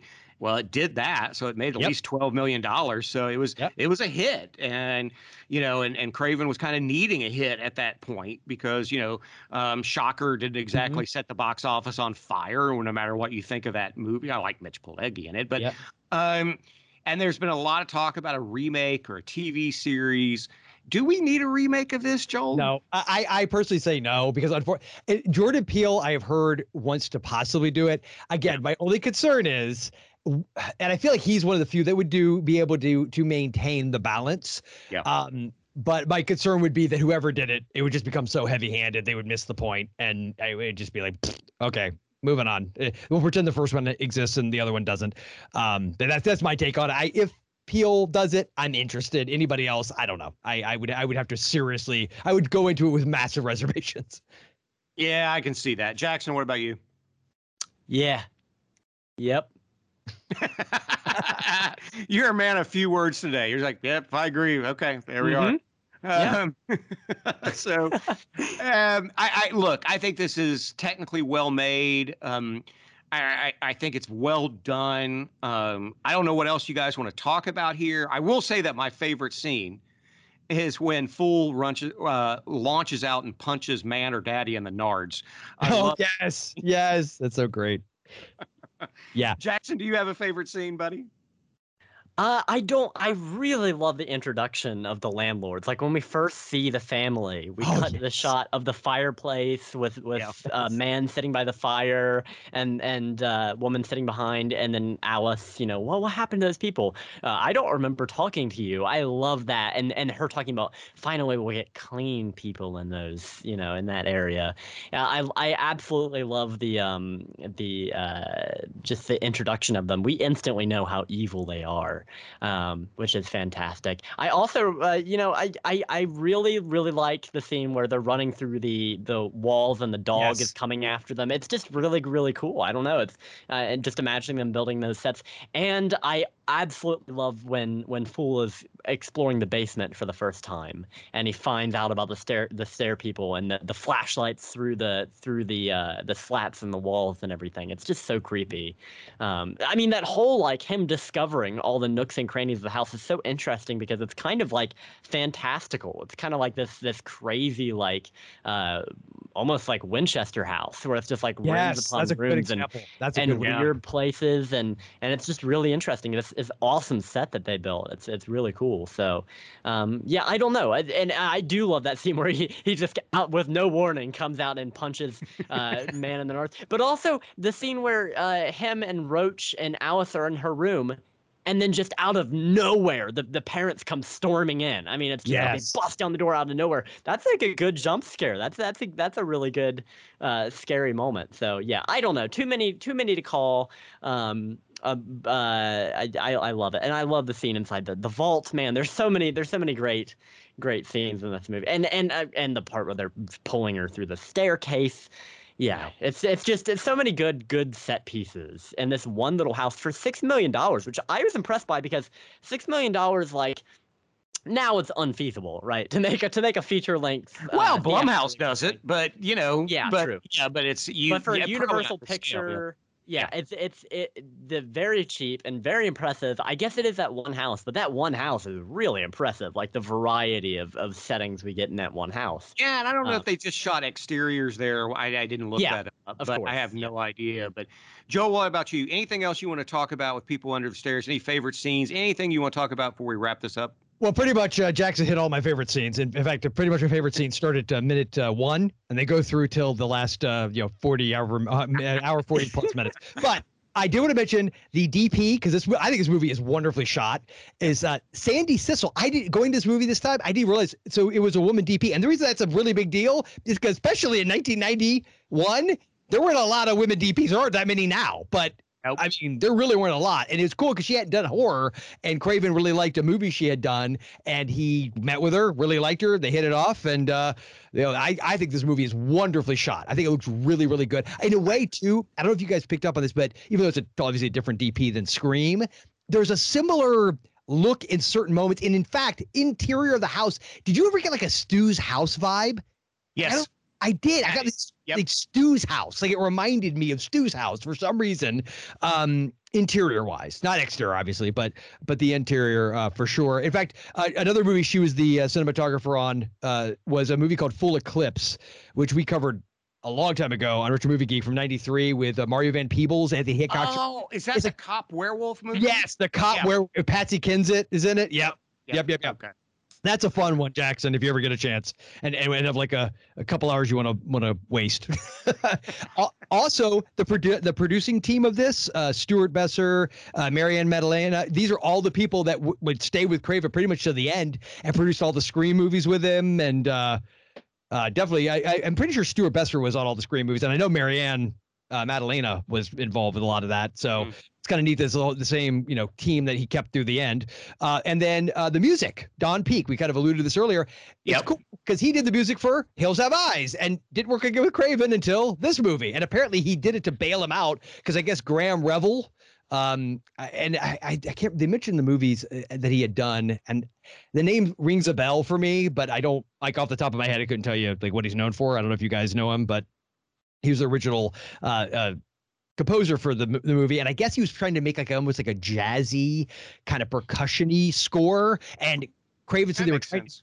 yeah and they were trying to do like a mix of this movie and he just finally called up uh, don peake i guess they still had connection to each other. He's like i need your help. Please help me. And apparently in like three, in three days don and his son i guess kind of pulling a carpenter situation um got that that score done for him so i thought that was pretty impressive wow. yeah Oh wow! And you you made mention to this before. If you want to bring it up again and tease anything else, uh, the parallels Craven draws between this and The Hills Have Eyes. Yeah, because at the end of the day, it's like it, it's it's inverted a little bit. Obviously, Hills Have Eyes. You've got this family that's very primitive seeming living in the in the in the hills and and then the suburban you know kind of clean cut family that's you know uh, it just comes through and and has the and they gradually have to become less and less civilized to survive. This kind of twists that around a bit right? Because the family you know uh, mommy and daddy um they are the ones who, even though they give on the veneer of like being super civilized with all mm-hmm. their money and everything, they are in fact the ones that are the most uncivilized. The the people under the stairs obviously have like devolved into. Yeah. Is it me or does that one the stairmaster always remind you like Sebastian Bach? Like there's something about him. Oh, he definitely does. He's got the hair. That's he's got sure. like that late '80s, early '90s Skid Row thing going on, man. Yep. or warrant or I don't I don't know. It was teased out a little bit more. Um, and so uh, yeah, so they so they developed, but also this time around I was paying attention to things like first it's okay. So we mentioned Fool sister's name is Ruby. We got a Ruby and Hills Have Eyes. The fact that Alice, though, as a character, is in a lot of ways like Ruby in Hills Have Eyes, in that she's part Very of this family. yeah. Yeah, and then she ends up helping and, and, and turning against them. Uh, I think Craven said to him that what he liked about Whalen is he reminded him to some degree of Michael Berryman uh, of just having like an, an interesting look and, and like being like a Pluto type character. Obviously, he's a lot more likable and nice than Pluto ever was. Yeah. But yeah, there's there are these parallels. I love to actually like dig deeper because I feel like there's probably even more similar connections between the two films. Ah, that's fantastic. So um, Jackson, any thoughts before we rate and uh, recommend this sucker? What do you What do you think? They're, they're definite parallels. The Hills Have Eyes, don't you think? Oh, absolutely. Yeah, and I, I was thinking that too. I, I, definitely got got the same vibes from there. Only, only other note I have of this movie, and I think it's its, its biggest strength, uh, technically, is that I love how this movie keeps moving And you know, it's it's an Yes. hour forty, but there's always something, whether it's Daddy or it's, it's Prince the Rottweiler. It's something that forces Fool to not stay in one place for too long, and I love that. It's like we're always moving, we're never we're never lulling. Even when there's a conversation, like I said, we have that scene where they're just kind of hanging out in Alice's bedroom talking, you know, Roach and Alice and, and Fool. But then the parents bust in the door, you know, all of a sudden. So we're and now we're moving again. So it it never just dwells in the same place for too long. You can't because there's always somebody on the prowl looking for you. Um, so I love that, and it keeps it fresh. It keeps it moving. There's so many different interesting rooms in that house, um, and and yeah. So I, I I think that's the movie's biggest strength. It definitely could have dragged more since we're it's a one location movie. We have very limited cast, um, but uh, but yeah, I, I think it I think it definitely keeps it fresh, keeps it entertaining. I was never bored during it, so that's really its biggest strength. I think for a 1991 horror movie set in one location, I was glued to the screen the whole time. And to that point, Jackson, even the scene with Grandpa Booker, which is very brief, but because it's Bill Cobbs, who is a fantastic Yeah. character actor, Yeah. You know, that scene where he's doing what was an expository dump, which, by the way, would be the scene where, if it was done nowadays, there would be a preachy message that we would sure the simpleton audience could finally understand what Mhm. was trying to say in this movie. Um, but it was none of that. It was still engaging, first off, because of him, because he's a great actor. Mhm. Yes. But but it's still giving us a, a it's expository, but it's at a great time because we've just had this intense scene. We don't know what's happened to Alice. Fool just got got away, and, and it's like so we need a downtime. We need a we need a rest a beat, and we get that in that scene, and it's still engaging and it's quick. It's not like it's drawn out, but we get just enough information now to know. Oh wow, these people are even more weird and messed up than we thought they were. Mm-hmm. Now, I yeah, I I should have mentioned um, uh, Bill Cobbs, who I think he's still alive. I think so. in Yeah, yeah. 1934. Yeah, dude, dude, he's still going, and he he has like almost 200 credits. I think He's got a ton of credits. Yeah. Wow. Yeah. And I mean, man, oh man, oh man. Yeah, I'm just looking over some of them now, and I, yeah, I remember him from New Jack City. Yep. Uh, Demolition Man. I love yep. him Demolition Man. Yep. Uh, oh man, yeah, guy's so good. Also from Cleveland, like Wes Craven. Ah, very cool. Yeah, he's a great, great actor. Yeah. So, what do we um, want to rate this sucker? I know we're all going to recommend it. I, I will go first. I will tell you that if you'd asked me when I walked out of the theater in 1991, I probably said, "Oh, it's you know, it's good. It's seven out of 10. I think on Letterboxd when I rewatched it um, a few years ago, I said eight out of ten. Guys, I think I'm up to like a nine out of ten. Yeah, buddy.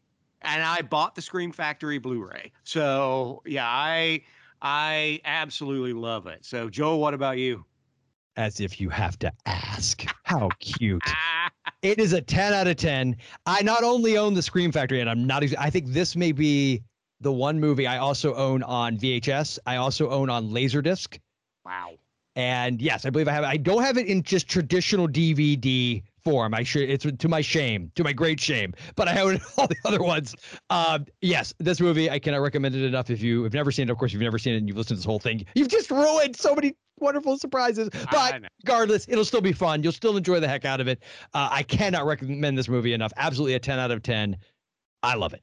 And a great poster, by the way. Oh, Great yes. Which I have autographed by uh, Sean Whalen, uh, Brandon Adams, and uh, Jan Birch. Wow, that's cool. Yeah. So Jackson, you got to wrap this up. What's your rating? I know you've only seen it. You know, this is your first weekend ever seeing it, but where are you going? And you're always the toughest. So Don't disappoint me, Jackson. Uh oh. Uh, uh, no, I, I, I'm, I'm gonna go with. It was a little bit lower, like at the beginning of this discussion. I think I'm gonna bump it up. Um, I'm going with an eight out of ten for this movie. First Oh, time watch, eight out of Okay. Four, four stars out of five. Um, I, I did really enjoy it. Though Joel, I gotta say, out of your favorite movies, I think I like The Stepfather just a just a step for just a just a smidge more. I think The Stepfather is a smidge higher for me. Uh, you know what's Uh, weird? I, that you would be, I'd be hard pressed to tell you which one. I know technically, I think I had Stepfather Mm. ranked higher in my top ten list, but Mm. um, yeah, depend, it depends on my mood. You know what I mean? Like there's, a, it's Yeah. always a mood thing with me, with because they're so different, right? They're just totally different. They're different, but one of the thing, one of the things that just I, I will just say, and we, you can go back and listen to our stepfather episode if you haven't. But Terry O'Quinn's performance of that is just one of the Oh. best in horror movies ever. yes, proving that the Academy Awards is an utter sham yet again. Yes, yes, absolutely. So, All right. So you're saying you're saying eight out of ten. Are you calling this a buy, Jackson? I, I would say it's a buy. I don't own it. Uh, I watched it on Amazon, but yeah, I I would definitely like to watch the behind the scenes stuff. That oh, there's, that, that love intrigues it. me. There's great, great, great behind it. I mean, it's got the you got two commentaries, one with the stars, one with Craven. You got Right. uh, four different little um, I, what, do you call those? Not vignettes, but you know, talking about little short, Yep. 15 minute long. One with uh, Wendy Robie, one with uh, KNB because we didn't even mention the fact they did the effects. Um, and they got all three of them in that. Uh, the director of photography, Sandi Sissel, does one, and setting the score, which is with Don Peake. You get a behind the scenes footage, theatrical trailer. I think there's even one of those vintage featurettes from like 91 that played on HBO or something. So Oh, nice. yeah, it's great. awesome. I haven't checked those out. Like I said, I, I did get the Blu-ray. I haven't checked it out. But Jackson, when you're home for Christmas, we'll go for it if you want to. So, All right. Joel, thanks for coming back, folks. Stick around to see what we are covering next. Uh, we want to thank all of our supporters over at Patreon, like Joel, and you can become one for as little as two dollars and fifty cents a month. All proceeds go to the proverbial starving film student, Jackson. You can also help pick movies, see Jackson's video reviews, be on as a guest, etc. You can find more of us on Twitter at Father and Son Horror and Father and Son Watch Horror.com. And we have a slowly growing but closed Facebook page. Joel, where can they find you online, sir?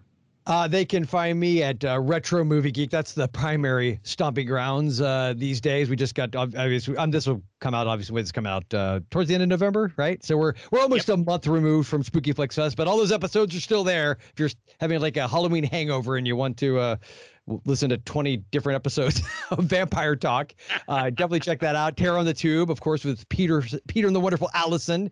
Uh, we do that, and you can check those out. You can check out the Werewolf uh, TV series podcast, which I did with Hammond. I already mentioned that one. So yeah, check all that stuff out.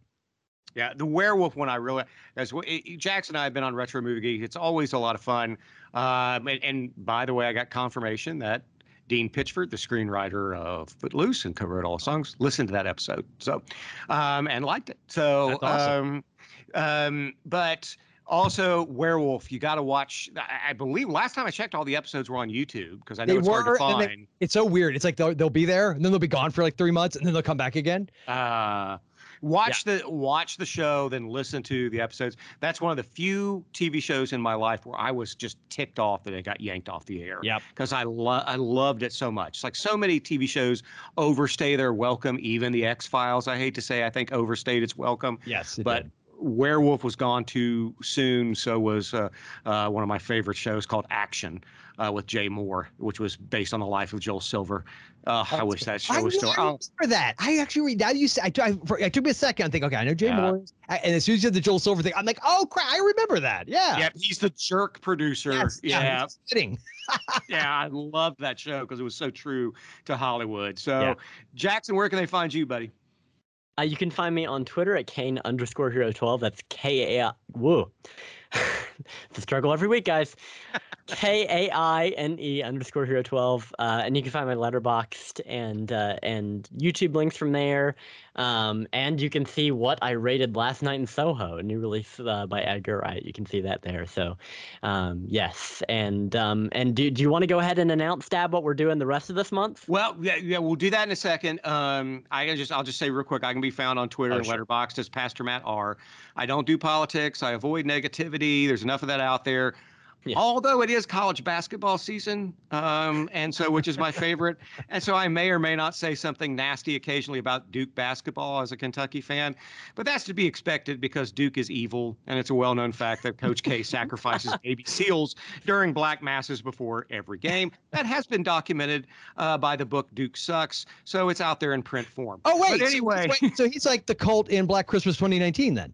yes, yes. Okay, I got yes. you. I'm tracking. They they actually took that from Duke Sucks. That's Um, an it. unbiased evaluation of the world's most evil college basketball team, which is a great book.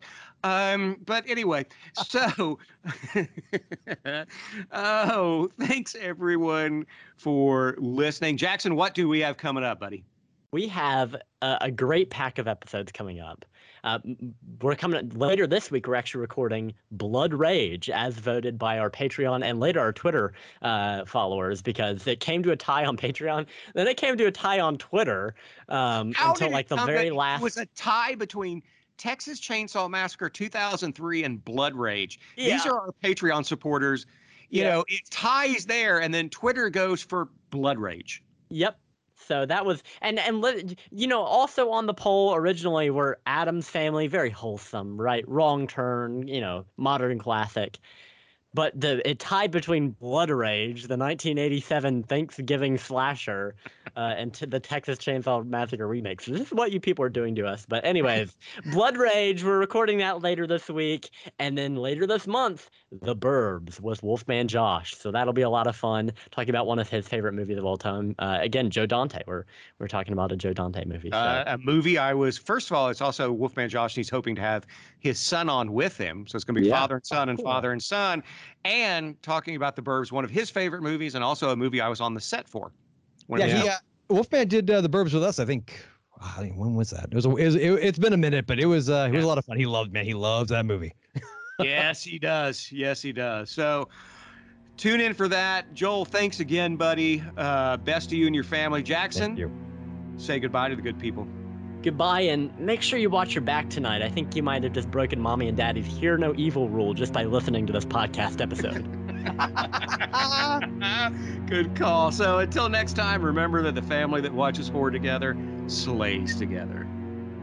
Once again, I want to thank the great people over on Patreon Dave Becker, Greg Bench, Ryan Bratton, Dan George, Ian Urza, Kevin Corpy, James McFeeters, Ashley Pinkard, Greg Amortis and Pearl from LOTC, Raul Rivera, Joel Robertson, Greg Russell, Brian Scott, Stefan Sitter, Amy Swan, and Trey Whetstone. Thank you all so much. You make this podcast possible.